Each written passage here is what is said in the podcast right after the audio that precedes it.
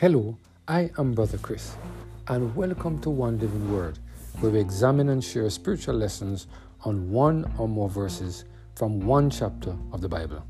Today we're focusing on the topic Search My Heart, based on our reading of 2 Kings chapter 10, verse 30 and 31.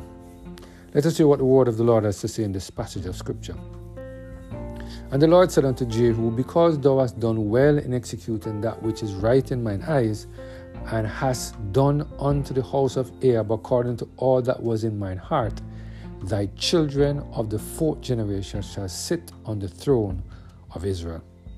But Jehu took no heed to walk in the law of the Lord God of Israel with all of his heart, for he departed from the sins of Jeroboam, not from the sins of Jeroboam, which made Israel to sin.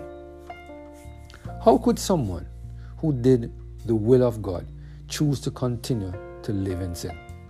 The story of Jehu in 2 Kings, 2 Kings chapter 10 is a really sad one.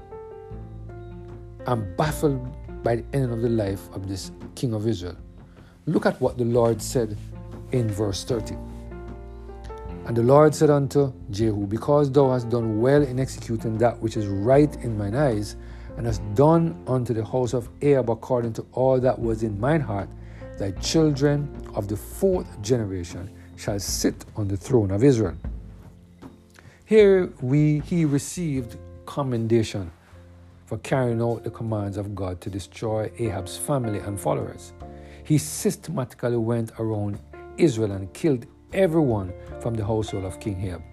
Jehu strategically worked to destroy all the worshippers of Baal from Israel. He brought all of the worshippers into the tabernacle of Baal for a worship session. And after the offering of sacrifice, ordered that everyone be destroyed. So here we see a man who did the will of God. So, how could a man who did the will of God end up outside the kingdom of God? Look at what the Bible said about the king, King Jehu, in verse 31. But Jehu took no heed to walk in the law of the Lord God of Israel with all of his heart. For he departed from, not from the sins of Jeroboam, which made Israel to sin. Wow! How could this happen?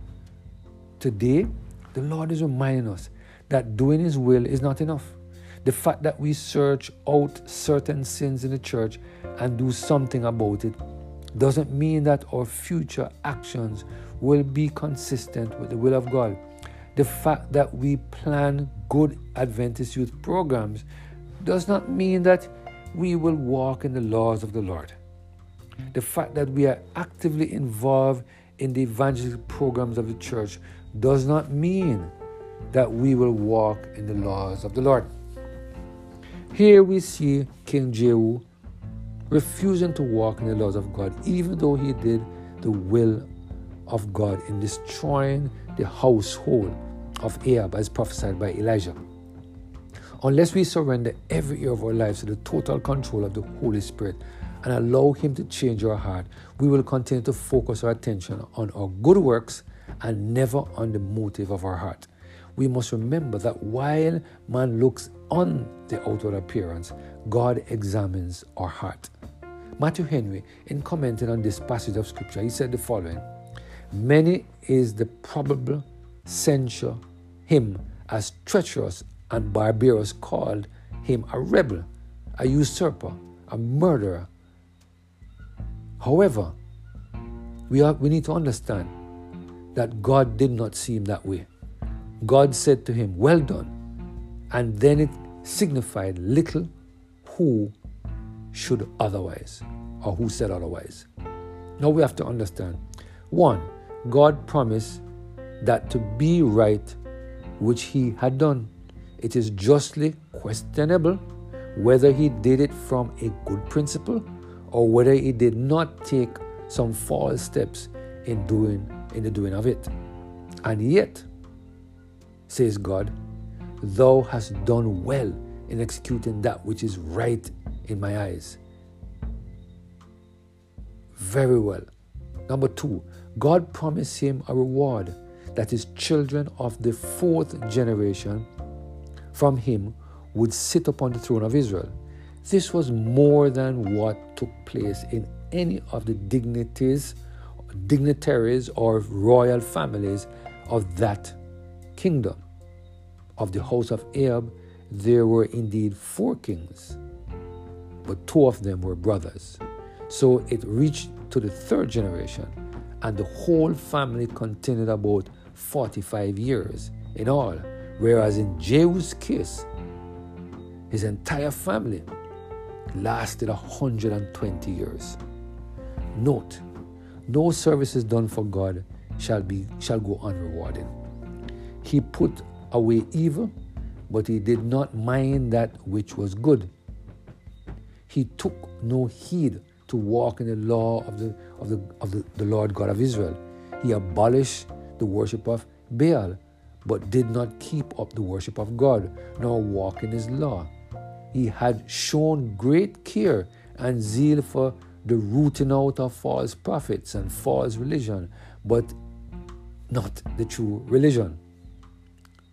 He showed no care, took no heed, lived at large, was not at all solicitous to speak or to please God and to do his duty, took no heed to the scriptures, to the prophets, to his own conscience, but walked at all adventures. Those that are heedless, it is to be feared and graceless.